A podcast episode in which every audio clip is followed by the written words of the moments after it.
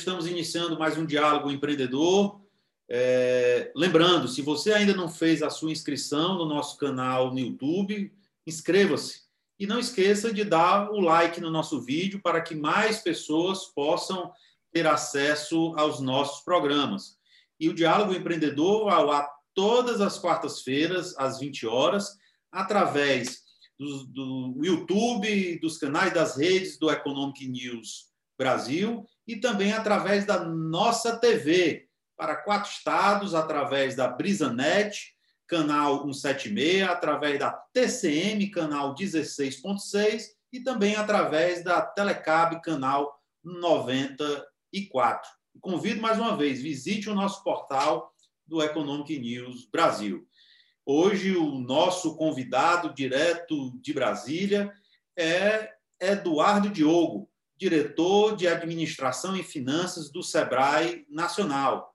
Eduardo também é advogado, mestre em liderança pela Universidade de Georgetown, nos Estados Unidos, autor de livros, também foi consultor do Banco Mundial em Washington e secretário de Planejamento do, do governo do estado do Ceará.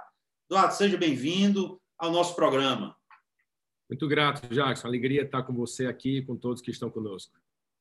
É, estamos vivendo aí um momento bem diferente, mas antes de entrarmos nas perguntas que são de, que é de bastante interesse, não só para empreendedores pequenos, microempreendedores, mas de empreendedores de forma geral, eu queria lhe perguntar, Eduardo. Primeiramente, eu queria que você falasse do Sebrae. Como é organizado o sistema Sebrae? Qual é o seu público-alvo? Ok, Jackson, é uma pergunta que eu acho que, que, tem um componente didático muito grande, que a gente tem a oportunidade de explicar um pouco como, como funciona efetivamente o sistema. Bom, é, o Sebrae tem um público-alvo que eles são todas as empresas, independentemente do setor de atividade, que faturam até 4,8 milhões de reais por ano. É, ou seja, os MEIs, os micro e os pequenos empresários de todo o Brasil. É, essa, essa massa hoje representa no Brasil 17,3 milhões de empreendedores e empreendedoras.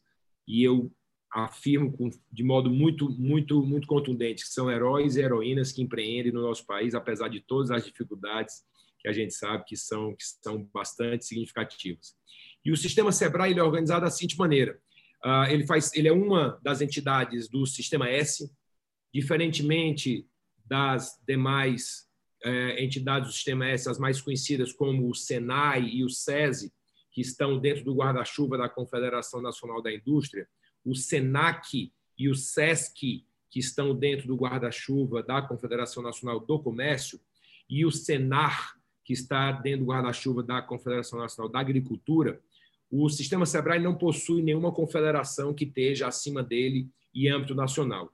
O que ele tem é é acima da gente, dos três diretores que compõem a Direx, a chamada Direx, que é a diretoria executiva do Sebrae Nacional, eu como diretor de administração e finanças, o Bruno como diretor técnico e o Meres como diretor presidente. Acima da gente tem o Conselho Deliberativo Nacional do Sebrae, que é composto exatamente pelos presidentes dessas três confederações que eu mencionei, Confederação Nacional da Indústria, Confederação Nacional da Agricultura e Confederação Nacional do Comércio, que inclusive é o nosso presidente do conselho hoje, que é o presidente José Roberto Tadros, ah, é o presidente da Confederação Nacional do Comércio e também o presidente do Conselho Deliberativo Nacional do SEBRAE, e que lidera o CDN, que a gente chama apenas de CDN, o Conselho, que é composto por membros dessas três confederações e mais, Confederação das Associações Comerciais do Brasil, Banco do Brasil, a, a, o BNDES, a Caixa Econômica Federal, é, organizações outras de desenvolvimento tecnológico, certo? E outras instituições financeiras também. Enfim, nós temos ali uma representação muito ampla, culminando, obviamente, com a representação da União. Né? A União tem um representante também no Conselho Deliberativo Nacional, que, inclusive, é o secretário Gustavo N., do Ministério da Economia, que vem ah, de uma indicação do secretário Carlos da Costa, que é o secretário especial de Produtividade, Emprego e Competitividade. Aliás, são dois dos expoentes, tanto o Carlos como o Gustavo, dessa nova geração de executivos que estão aí destinando um pouco da sua competência, das suas habilidades para o governo federal. Grande dedicação. E esse modelo também é aplicado nos estados, não é isso? Correto. Aí nos estados, esse modelo, se está correto, ele se replica. A diferença é que nós chamamos no, no âmbito nacional do Conselho Deliberativo Nacional, o CDN, e são as confederações, as entidades nacionais, obviamente, e nos estados nós chamamos de CDE, né, que é o Conselho Deliberativo Estadual, que é composto pelas respectivas federações. O que no âmbito nacional são as confederações, nos estados são as federações. E aí também, aí no caso, por exemplo, do Ceará, além dessas instituições que se espelham nacional, tem o Banco do tem o Banco Nordeste, que está presente nos nove conselhos dos estados também do Nordeste. E aí nós temos a alegria no Ceará em específico, de ter, nesse presente momento, como presidente do Conselho Deliberativo Estadual do SEBRAE, que tem no da Direx o Cartacho, o Auxílio, o Ayrton, que fazem um trabalho realmente de expressão e de vulto. Nós temos o presidente da Federação das Indústrias, nosso querido amigo e líder Ricardo Cavalcante, que também aí acumula, tá certo, e lidera todos nós também com a sua habilidade e a sua competência. É, que vem revolucionando a federação e desempenhou um trabalho muito importante de liderança realmente nesse cenário que tivemos esse ano. Né? A federação desempenhou um trabalho muito importante. Eduardo, no último mês de, de outubro foi comemorado o, o, Dia da Micro e Pequena Empresa, né? em que o Sebrae destacou na data, como você bem já citou aí, que são mais de 17 milhões de pequenos negócios, ou seja, 7 milhões de, de micro e, e pequenas empresas e 10,9 milhões de MEIs, né? Que juntos são responsáveis por mais de 95% de todas as empresas do Brasil, são responsáveis por, responsáveis por cerca de 30% do PIB. Além disso, o que, as, que, essas empresas detêm é 55% do estoque de empregos formais. É muita coisa. E assim, diante desses dados, podemos observar o tamanho e a relevância dessas parcelas de empreendedores para o Brasil. Como você vê, estando nessa entidade de grande, de grande importância, estes números? Jacques, primeiro, para mim, ah, do ponto de vista pessoal, é uma benção e uma honra. Né? Uh, o Sebrae, a gente, desde a, das minhas passagens pelo movimento de jovens empresários, que eu tive a alegria de passar seis anos no movimento de jovens empresários, é, a gente já tinha uma, diversas parcerias com o Sebrae. E antes de eu ir passar os três anos e meio que eu morei em Washington, quando eu estava como secretário de Planejamento de Gestão, conforme você mencionou, os últimos dois anos e oito meses, quase os últimos três anos, eu era presidente do, do conselho que reunia todos os secretários de administração do Brasil, que era o CONSAD. E a gente já tinha também ali muitas parcerias com o Sebrae, muitas parcerias. Inclusive, por coincidência, quem representava o Sebrae é, junto a gente era exatamente o Bruno, que hoje é meu par, tá certo? Ele como diretor técnico. E na época ele era, ele, ele era gerente nacional do Sebrae. Então, o Sebrae realmente tem uma participação é, muito, eu diria, capilar, não só pela sua presença física, né, com quase 2 mil pontos de atendimento no Brasil inteiro, presente nos 27 estados. Né, tem aí, nós temos mais de 7 mil colaboradores diretos. A gente tem mais de 30 mil pessoas dentro do que eu chamo o ecossistema Sebrae, que são os mais de 8 mil consultores, os agentes locais de inovação, todas essas pessoas que circundam, é, que estão para além dos 7 mil colaboradores diretos. Então, além de toda essa capilaridade, o Sebrae tem uma capilaridade também de objeto né? Ou seja, o Sebrae ele é como se fosse assim, ele cabe em tudo, né? Porque nós temos sim o nosso público-alvo, que são os 17,3 milhões que a gente mencionou, mas você vê todas as empresas também que faturam quatro, acima de 4,8 milhões, que teoricamente é o nosso público-alvo, mas nós temos parcerias com diversos. Oi? Depende das pequenas também, né? Exatamente, depende das pequenas e existe uma única iniciativa para poder mencionar, que é a iniciativa do encadeamento produtivo, que começou com a Petrobras nos idos anos de 1990, quando a Petrobras precisava formar fornecedores para atender às suas demandas.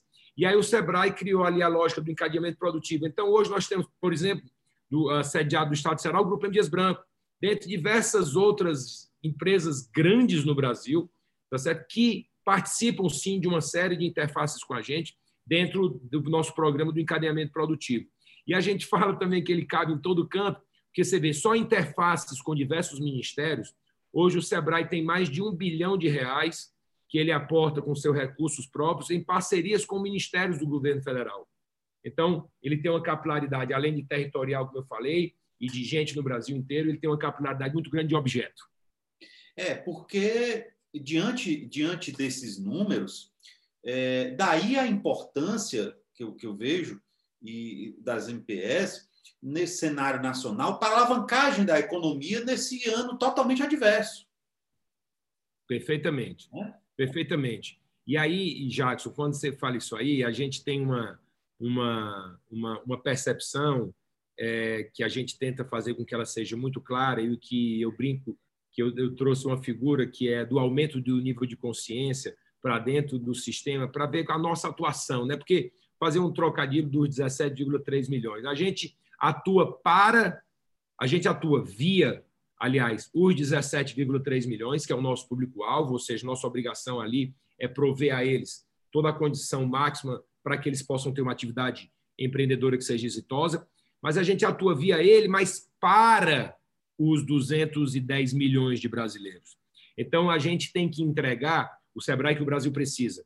Por isso que a gente tem essa capilaridade também de objeto e por isso que a gente tenta contribuir em todas as vertentes que a gente entende que seja de algum modo positivo para a atividade empreendedora no primeiro momento, mas também para o Brasil, que a gente tem que cumprir o nosso papel de ser uma organização a serviço do Brasil, uma organização a serviço do povo brasileiro. É. O, o Ceará, os, no Ceará, os pequenos negócios representam 93,9% das empresas formalizadas, formalizadas e 50,3% dos empregos com carteira assinada no Estado. E tivemos uma grata surpresa na, na última semana, no anúncio do PIB, em que a capital cearense é, é a maior dentre os municípios do Nordeste, superando é, a Grande Salvador. Né? Então, é um outro dado importante de, de, um, de, uma, de uma capital que cresce com, com números, com estatísticas, levando em consideração também é, essa forma de negócio, dos pequenos negócios, e que vê um, um crescimento relevante do PIB. É um crescimento relevante, Jackson, e a gente fica muito, muito satisfeito com isso. E quando você menciona isso, você me dá uma, uma oportunidade da gente falar um pouco do nosso desafio de nação. É, você vê, quando eu estava aí no governo Cid Gomes, como secretário de Planejamento e Gestão, a gente conseguiu atingir 2% do PIB nacional para o PIB do estado do Ceará. E, obviamente, ali comemoramos. Mas você vê como é que são as coisas. Né? O Brasil tem aproximadamente entre 1,5%, variando da cotação do dólar, entre 1,5% e 2% do PIB do mundo. Né? Se a gente tem no estado de Ceará 2% do PIB do Brasil, a gente vê o que é que o nosso Ceará representa no contexto mundial.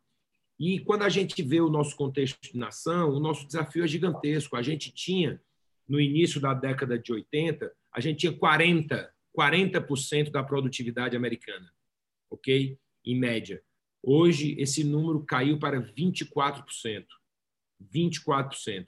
E quando a gente então imagina que a gente tem que fazer, ou vamos dizer, para poder fazer uma, uma comparação muito simples, que a gente tem que trabalhar quatro horas para produzir o que um trabalhador americano teoricamente produz em uma hora, e a gente entende que a gente leva 11 anos para poder produzir o que os Estados Unidos produzem em um ano, porque o PIB americano é 11 vezes maior do que o nosso, a gente vê nesses dois, nessas duas métricas muito simples de comparar, né?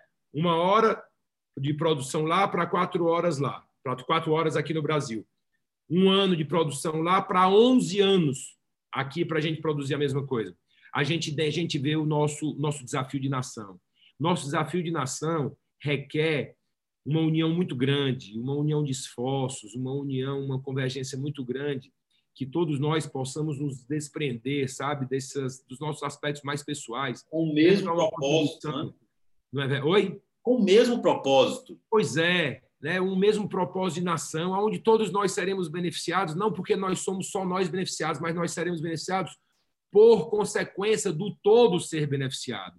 Então, acho que isso é um desafio que a gente tem, onde tem oportunidade, Jacques, se você está certo com o seu programa aqui, o Diálogo Empreendedor, em todas as plataformas que a Economic News está presente, eu acho que você também tem um papel muito importante, por ser esse formador de opinião, da gente cada vez mais falando sobre esse projeto de nação e essa grande união de esforços nesse sentido. É, e você tocou num ponto importantíssimo, Eduardo, e até coloco que a nossa ideia de criarmos o Economic News Brasil foi de criarmos um canal para os empreendedores. Tanto é que o nosso slogan é o, é o portal do empreendedor, né? O portal, seu portal do empreendedorismo, porque nós vimos que é, existiam muitas é, formas de informação, canais de informação, mas que tinha de tudo. Então, nós queríamos criar uma ideia de um projeto em que o empreendedor fosse lá, quando ele acessasse, e ele fosse observar só conteúdo de negócio, empreendedorismo, carreira profissional, né? Porque hoje ninguém pode perder mais tempo.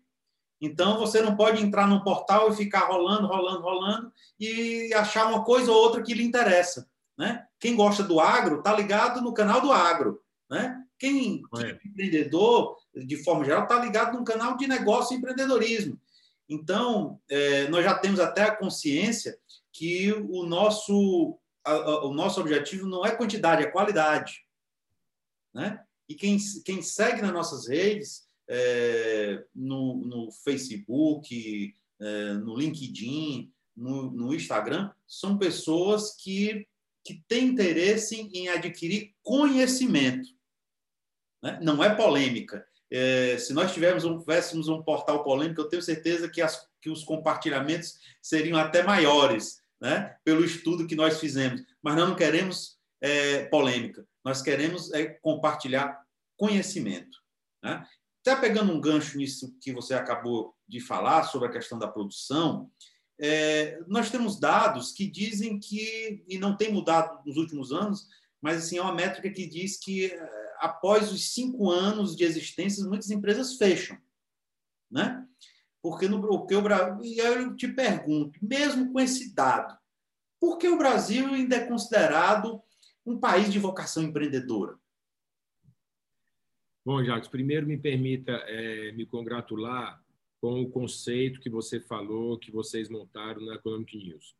Conceito do conteúdo. Eu acho muito fundamental esse conceito do conteúdo e deixando um pouquinho de lado o conceito da polêmica.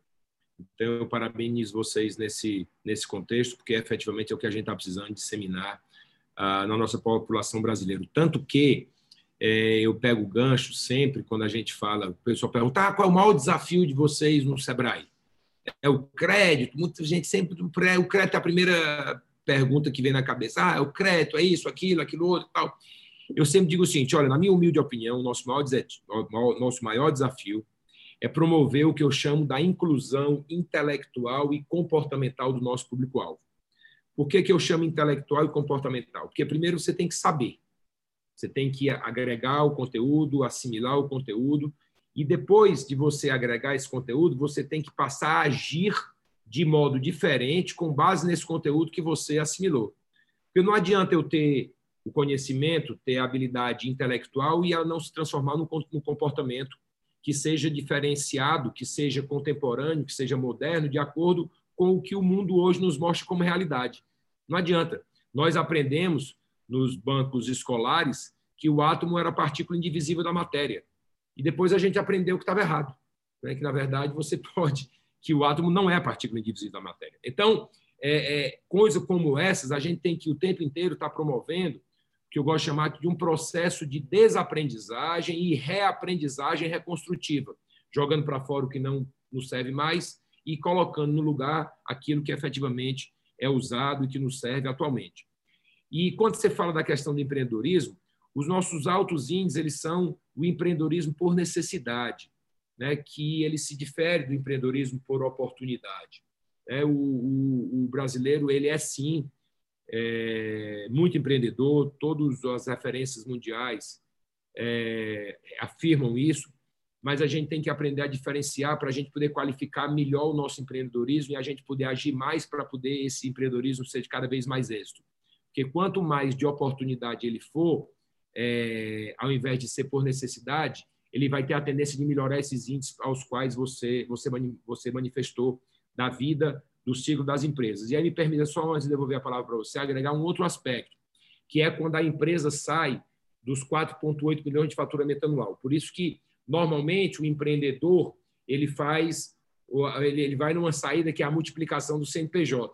Começa com a esposa ou com o marido e depois passa para o outro, aí depois passa para o filho, depois passa para um outro filho, para poder ficar ali várias empresas quando ele já está faturando mais do que o 4,8. Porque essa transição do pequeno para o médio, ela é muito difícil. Muda muito a lógica econômica, você tem que sair do simples. Então, é uma série de questões que nós temos, inclusive, a obrigação de endereçar essa transição de modo, de modo que ela seja feita mais suavemente e que ela possa asseverar ao empreendedor uma migração de pequeno para médio, que ela seja bem menos traumática e que ela seja bem mais saudável. Eduardo, é, diante de tudo que aconteceu esse ano, quais os, os impactos mais relevantes que, relevantes que você pôde observar nesse ano desse, de tudo que aconteceu?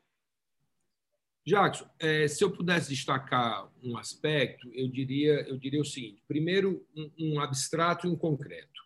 Uh, do ponto de vista abstrato, eu, eu entendo que todos nós é, passamos pelo maior desafio coletivo da nossa existência. Obviamente que individualmente a gente pode ter passado apertos maiores na vida, é, e todos nós certamente. Mudança de comportamento forçada, várias. Total, total, total, total. Né? Então, quer dizer, todos nós passamos por um momento de reflexão coletivo. Né? Foi uma reflexão individual e coletiva que foi feito por todos e por cada um de nós. Então, isso é uma coisa que traz uma, uma, uma, um modo né, diferente de analisar situações mais ou menos, uma intensidade maior ou menor, mas certamente diferente para todos e cada um de nós. E o ponto de vista concreto, eu gostaria de destacar a questão da participação no digital, né? É, porque se antes é, alguns negócios podiam entender assim, não, eu não vou entrar ali no meio digital porque eu prefiro a minha questão aqui mais física, o meu modelo de negócio é um modelo físico e tal. Então, hoje, é mandatório, independentemente de qual seja a especificidade ou a característica do, do, da atividade econômica do empresário, da empresária, é, ele tem que estar no meio digital, porque ele não pode se excluir dos clientes que estão ali no meio digital. E um dado concreto para isso é que 21% dos consumidores brasileiros fizeram, agora no ano de 2021, a sua primeira compra online. 21%. E 15% dos empreendedores e empreendedoras fizeram a sua primeira venda online. Então, aí você vê o tamanho do mercado. Então, a empresa ela tem que estar no mundo digital. Ela não significa que a atividade dela seja digital. Pode ser qualquer que seja a atividade, mas ela tem que estar compondo e está atuando e está também vendendo e se colocando, se apresentando no mundo digital. É, nós mesmos, numa das nossas empresas, que nós comercializamos softwares para todo o Brasil, hoje nós estamos presentes em, em, esse ano, vamos fechar nossa atuação em 24 estados.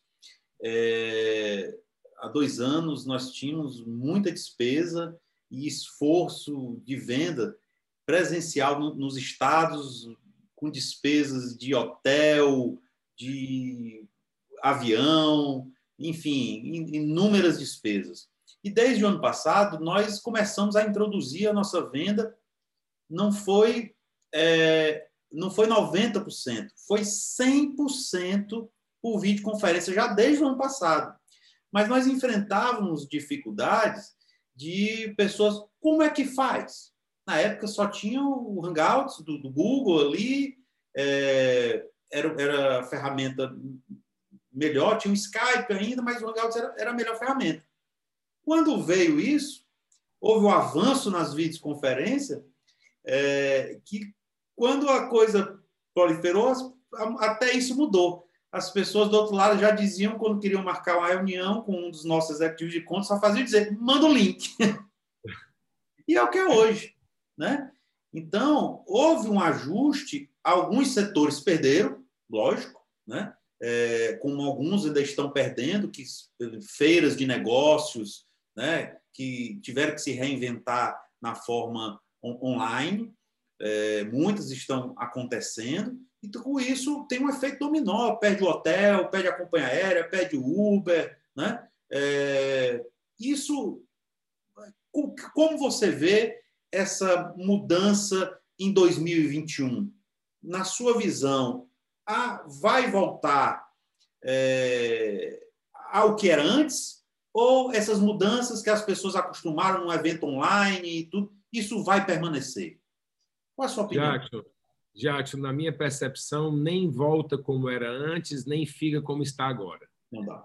Pelo seguinte, é, porque é, nós vamos encontrar né, é, a intensidade correta para poder conciliar o físico, o presencial, com o digital, com o digital virtual. né? Ninguém sabe como. Exatamente, é um modelo híbrido, né? Porque é, o fato é que jamais, né, é, uma videoconferência, uma conversa digital no mundo virtual vai superar um contato físico de você poder trocar uma ideia, de tomar um cafezinho, de fazer um almoço, de conversar, de fazer a parte ali ah, do que efetivamente é o institucional e, e, e com, com conversar, contar uma piada, enfim, quebrar ali, criar outros laços que são laços que para o desempenho profissional e o desempenho institucional é fundamental. Todos esses laços relacionais que são referentes ao relacionamento humano, eles são fundamentais para o desempenho profissional e institucional. Às vezes as pessoas não percebem muito isso. Então, a integração entre os dirigentes, o corpo gerencial, todo o corpo de colaboradores de uma organização, no meu humilde entender, é um fator vital para o desempenho profissional. E essa integração, uma videoconferência, ela jamais vai, vai suprir. Ela precisa do contato presencial e depois que é criada essa base, aí uma videoconferência pode vir completar sem, sem, sem sombra de dúvidas. Mas para você criar esse laço, uma videoconferência ela, ela, ela, ela, não, ela não atinge. E aí, como você. Por isso que eu entendo que a gente vai nem permanecer como está agora, nem voltar ao que era antes. É, e aí, se você me permite, você me mencionou alguns setores, obviamente, alguns setores é, fiz, foram mais penalizados pelo modelo, pela atividade econômica, e outros foram mais ah, impactados positivamente. O New York Times veio aproximadamente uns 15, 20 dias atrás com uma manchete dizendo que a Amazon havia criado, desde o início da pandemia, 1.400, 1.400 empregos por dia. Nós publicamos então, essa matéria. Você publicou? Publicamos. Parabéns, parabéns. Então você vê é, como é isso é tudo assim em 2021 que você perguntou vai ser a mesma coisa. É impossível hoje a gente poder saber exatamente o que, é vai acontecer ao longo de 2021. Por isso que eu tenho alguns princípios, alguns valores que me norteiam de modo muito claramente. Então, tem um, um, um, um poeta uh, espanhol chamado Antônio Machado. E o Antônio Machado dizia uma coisa que eu tento adotar inteiramente para a minha vida e que, inclusive, coloquei nos livros que eu publiquei. Ele dizia: caminhantes, não há caminho. O caminho vai se fazendo ao caminhar. E ao caminhar, a gente vai construindo o caminho e olha para trás e vê um caminho que a gente jamais vai voltar a trilhar. E, e, e no meu entender, é muito simples, porque se eu estou aqui agora, eu estou tendo um determinado raio de visão. Se eu andar 10 metros naquela direção, o meu raio de visão vai ser outro, a minha perspectiva vai ser outra, e assim sucessivamente. Então, cada um passo adiante, a gente vai entendendo como é que as coisas vão funcionando e a gente vai aperfeiçoando o nosso caminhar.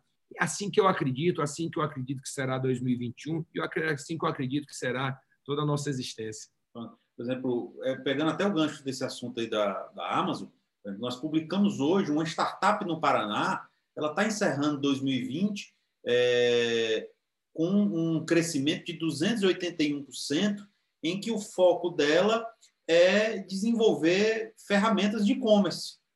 Né? Então, é, Inclusive, um dos diretores, o CEO da empresa, diz o seguinte: o comércio eletrônico está em constante evolução. Acreditamos que para oferecer soluções eficientes aos empreendedores é preciso estar atento aos, aos movimentos que você acabou de falar aí e demandas do mercado, além de buscar inovação, e isso está é, no DNA é, da empresa. Então, muita coisa está acontecendo.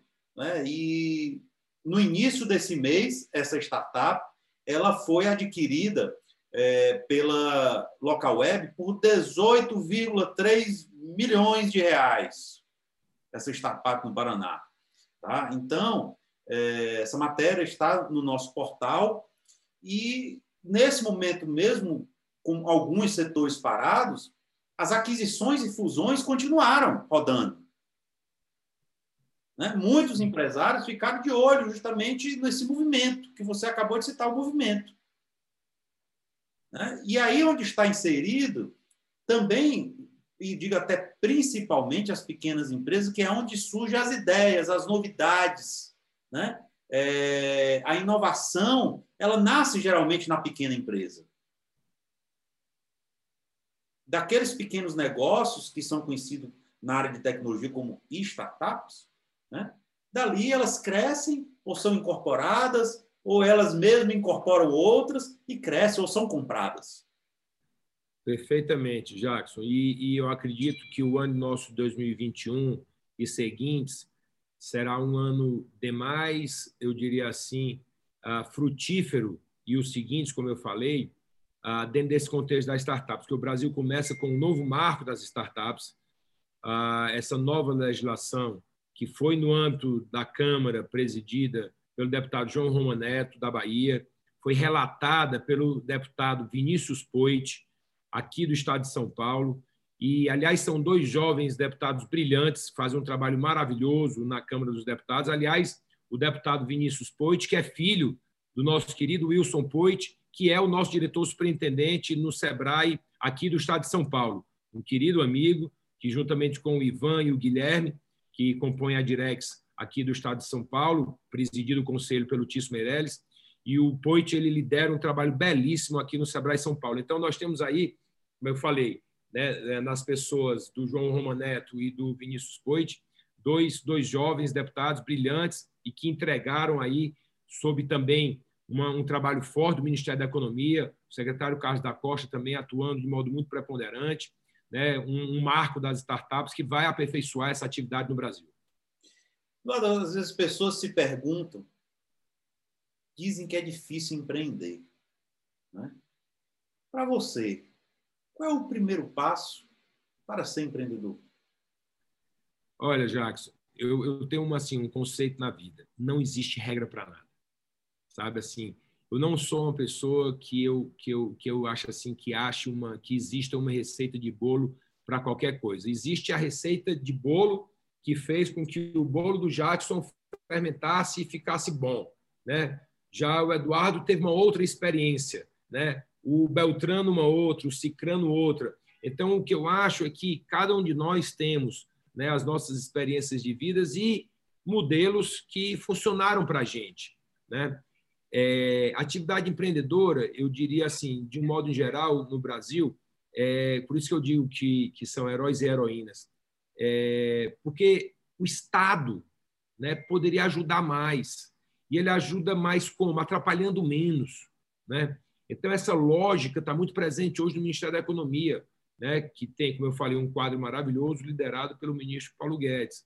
Né? Então, eu acho assim, sabe, Jackson, é, dentro desse contexto, quanto menos burocracia, sabe, quanto mais facilitação para se abrir, para se fechar, né, né, quanto menos tiver as amarras, né, do poder público, né, quanto mais claro for o jogo, né, quanto menos corrupção, quanto, quanto menos malversação, porque você vê, a corrupção é, é, é, é um troço que ela é, ela, ela é danosa de um tanto, tá certo? Primeiro porque na máquina pública ela faz com que é, não é só o dinheiro que é desviado com a corrupção. Veja só, as pessoas às vezes falam, ah, foi desviado tanto com corrupção. Falo, não, cara pálida teve muito mais que foi perdido, porque para se corromper aquele tanto, você imagina a quantidade de decisões que foram tomadas equivocadas só para poder encarrilhar aqueles recursos para aquela, aquela, aquela atividade de corrupção. Que recursos poderiam ter sido feitos, ser, ser utilizados para fazer o bem em várias outras áreas. Então, tem um componente decisório na cabeça do gestor que vai para qualquer atividade com o objetivo de se corromper, que aquilo é danoso de um tempo que é, de um tanto que é quase incalculável, né? E o outro aspecto também da corrupção, só para citar dois aspectos, é o da desvantagem é, competitiva para aquele empresário que não está corrompendo, ou que não está sendo corrompido, ou que não está se, se, aceitando ser chantageado e tudo mais, seja qual for a palavra aí chata. Então, quer dizer, o cara que, que quer jogar o jogo como deve ser jogado. Quem acha né, que isso acabou, é... não acabou. Não, não acabou, mas a gente, a gente tem que ficar em cima. A gente Sim. teve notícias recentes. E mesmo você vê um, um, prefeito, há poucos dias de sair do seu mandato, chegar na sua casa e ser preso, e ser levado preso, né, como aconteceu com o prefeito do Rio de Janeiro. Então, quer dizer, são coisas que vão chocando o país. A gente, às vezes, parece estar um pouco acostumado, jamais podemos nos acostumar com isso. Jamais. A gente jamais pode achar que isso seja normal. E aí eu estou usando normal porque é um termo que se coloca é, é, curricularmente. Normal pode até ser, mas não é saudável. Tem uma diferença entre ser normal e ser saudável. Normal pode ser, porque ficou banalizado, mas saudável jamais foi e jamais será. É melhor não entrar no jogo e poder dormir do que entrar Exatamente. E depois o juiz não deixar você sair. E do que se acordar às seis da manhã com é. alguém batendo na sua porta. É. Qual é o futuro dos cursos profissionalizantes, na visão do Sebrae? Né? É serem 100% online? Eu falo isso porque eu já fui aluno dos cursos do Sebrae. Né? É, quando eu fui, comecei, eu tinha 17 anos, é, meu pai me colocou logo no Sebrae. Vá fazer um curso. Eu fiz o curso de, de aprendizagem para as micro e pequenas empresas, né, de gestão. Depois eu fiz um curso de, de falar em público também, que o Sebrae tem, né, isso com 18 anos. Né, e foi um, foram cursos muito bons, entre outros que eu fiz. Até hoje guardo os meus certificados. E qual a visão do Sebrae para o futuro dos seus cursos que hoje é, estão presentes em todos os estados, em milhares de municípios, é, ensinando os empreendedores? Jacques, na minha visão, ele vai ser híbrido. Né? Como, como eu falei assim, jamais vai substituir o contato. E o contato é fundamental, pessoal e físico. Né? É, então, eu acho que, que, que para dar mais dinâmica, para aumentar, inclusive, a capilaridade, né? para aumentar a escala, Acho que um modelo que é interessante, pelo menos que eu, pessoalmente, sou muito simpático, é um modelo híbrido, um modelo que possa contemplar aulas virtuais e um modelo que tenha, tenha que haver uns, check, uns checkpoints que sejam presenciais. Tem um filme que eu não sei como é a tradução dele para o português, como é, como é que ele foi aqui no Brasil traduzido, mas o tema dele, o, o título dele original chama-se Sir Gates, é, que é como se fossem substitutos, é, em que as pessoas moram nas suas casas, nos seus apartamentos, e elas, e elas colocam réplicas de si que não necessariamente é como a pessoa é, mas sim como a pessoa gostaria de ser, né? Então eu posso ter o corpo que eu quiser, eu posso ter o cabelo que eu quiser, eu posso ter a cor da pele que eu quiser, eu posso ser da etnia que eu quiser, não interessa. É, se eu não tiver satisfeito, eu pego um surrogate que é ali o que eu gostaria de ser, ou como eu me idealizo o meu ideal, né? E essa é a figura que vai na rua, que vai trabalhar, e eu vou eu fico em casa, né, nesse filme, no Surrogates, né, numa máquina aqui que eu controlo totalmente essa pessoa, porque as pessoas criaram um certo pane, né, de sair e efetivamente ter um acidente e tal, e se acontecesse alguma coisa, nada aconteceria com elas, porque elas estariam em casa preservadas, aconteceria com os seus, os seus surrogates. Né? Então, assim, é, eu, eu gosto de muitos filmes de ficção científica é, porque eu entendo que eles têm um papel de nos alertar para alguns aspectos. No início da pandemia, no início da pandemia, é, naquela semana da segunda-feira, uh, dia 16, 16, 17, 18, 19, 20, que foi a sexta-feira, dia 20, foi o nosso último dia de trabalho de março no Sebrae Nacional uh, físico. Né? Depois a gente já voltou, mas todo mundo na, na, sede foi no dia 20 de março. E naquela semana eu gravei um vídeo uh, falando sobre o, aquele contexto que começava naquele momento da Covid, e eu dizia que o seguinte, entre o alarmismo e o acobertamento, e aí eu faço essa analogia com a questão da ficção científica, que alarma a gente algumas coisas, mas entre o alarmismo e o acobertamento, eu fico com o alarmismo uh, 10 mil vezes mas o alarmismo responsável e saudável. Por quê?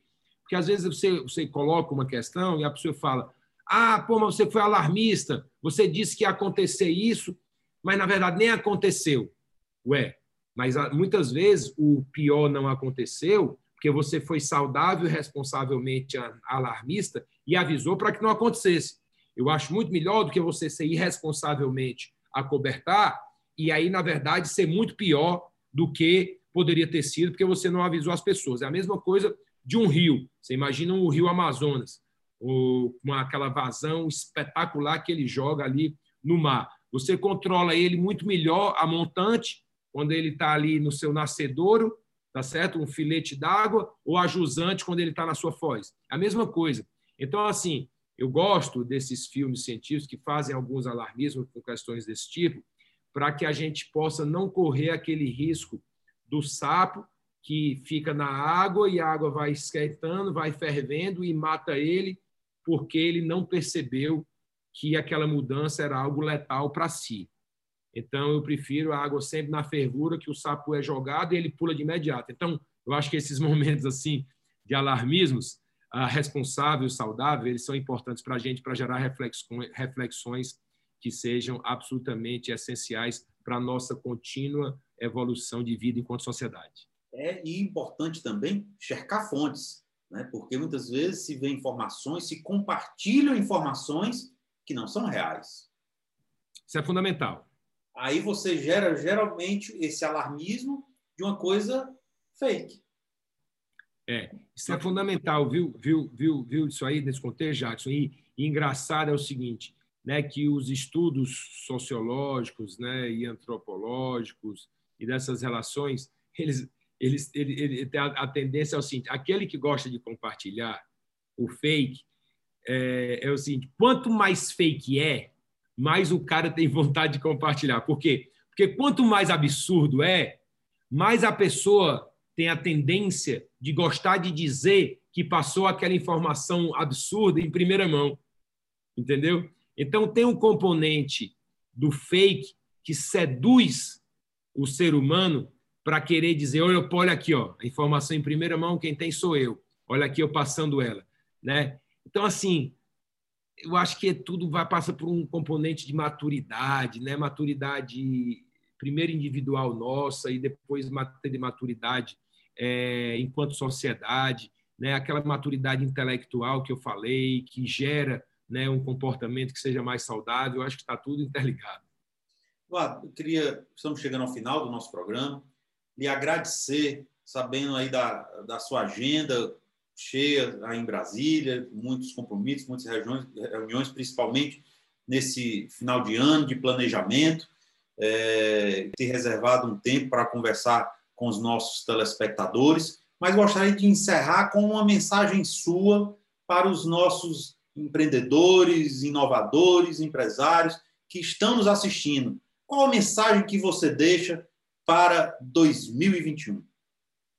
Jacques, primeiro eu quero agradecer a você a oportunidade, certo? Para mim é uma alegria, uma honra estar aqui conversando com você e com o público-alvo é, que você tem, a sua audiência, os seus telespectadores, que são pessoas extremamente qualificadas. Então, fico grato pela oportunidade e fico honrado com a audiência de todos. E, e obviamente, eu acho que a gente tem que falar do legado. Eu, eu, eu entendo assim que legado é uma palavra que a gente deve colocar muito no nosso dia a dia, assim como, vamos dizer assim, a estratégia, ela dá sentido às nossas decisões básicas no dia a dia, ela dá sentido a cada coisa que a gente faz quando a gente tem uma estratégia definida, quando a gente tem ali um norte, um rumo que está definido, e o rumo, no meu entender, é mais importante do que o ritmo, porque às vezes a gente está num ritmo muito grande para o rumo errado, e aí fica pior ainda, mas é, é, o legado é algo que a gente vai construir que não existia antes da gente. Então, eu entendo que todos e cada um de nós, independentemente da posição que a gente ocupa, a gente tem uma oportunidade de deixar no nosso raio de atuação um legado. Repetindo, um legado é algo que a gente agregou de quando a gente recebeu. Uma grande corrida de bastão, de revezamento a vida inteira. A gente sempre pega o bastão de alguém, sempre alguém contribuiu para a gente, a gente sempre vai repassar de uma maneira ou de outra para alguém. Então, a gente tem a obrigação de entregar melhor a gente tem a obrigação de gerar um legado e que esse legado possa sempre algo que possa agregar valor para a sociedade como um todo, melhorar a nossa qualidade de vida como um todo. No nosso caso, o Sebrae, melhorar a atividade empreendedora e, no caso de cada uma das pessoas ali, com o seu foco de atuação, aperfeiçoar e agregar um valor maior, seja ele absolutamente mensurável ou intangível, para a sociedade. Então, assim, que Deus nos abençoe nesse sentido, que a gente possa contribuir para esse desafio de nação que eu falei lá no início, para que a gente possa assegurar que o nosso país possa sair da condição né, que a gente ainda se encontra de bem aquém do que a gente poderia ser para uma condição de bem, de bem além do que qualquer um de nós jamais sonhamos. Que Deus nos abençoe nesse tocante. Muito grato pela oportunidade. Muito obrigado. Agradecemos a sua atenção em conferir mais um Diálogo Empreendedor. O Diálogo Empreendedor tem o apoio da VSM Comunicação, do SEBRAE e da Federação das Indústrias do Estado do Ceará, Sistema FIEC. Agradecemos e logo em seguida você confere o Aceleradores de Gestão com a minha amiga Gabriela Bastos. Até lá e até o nosso próximo programa.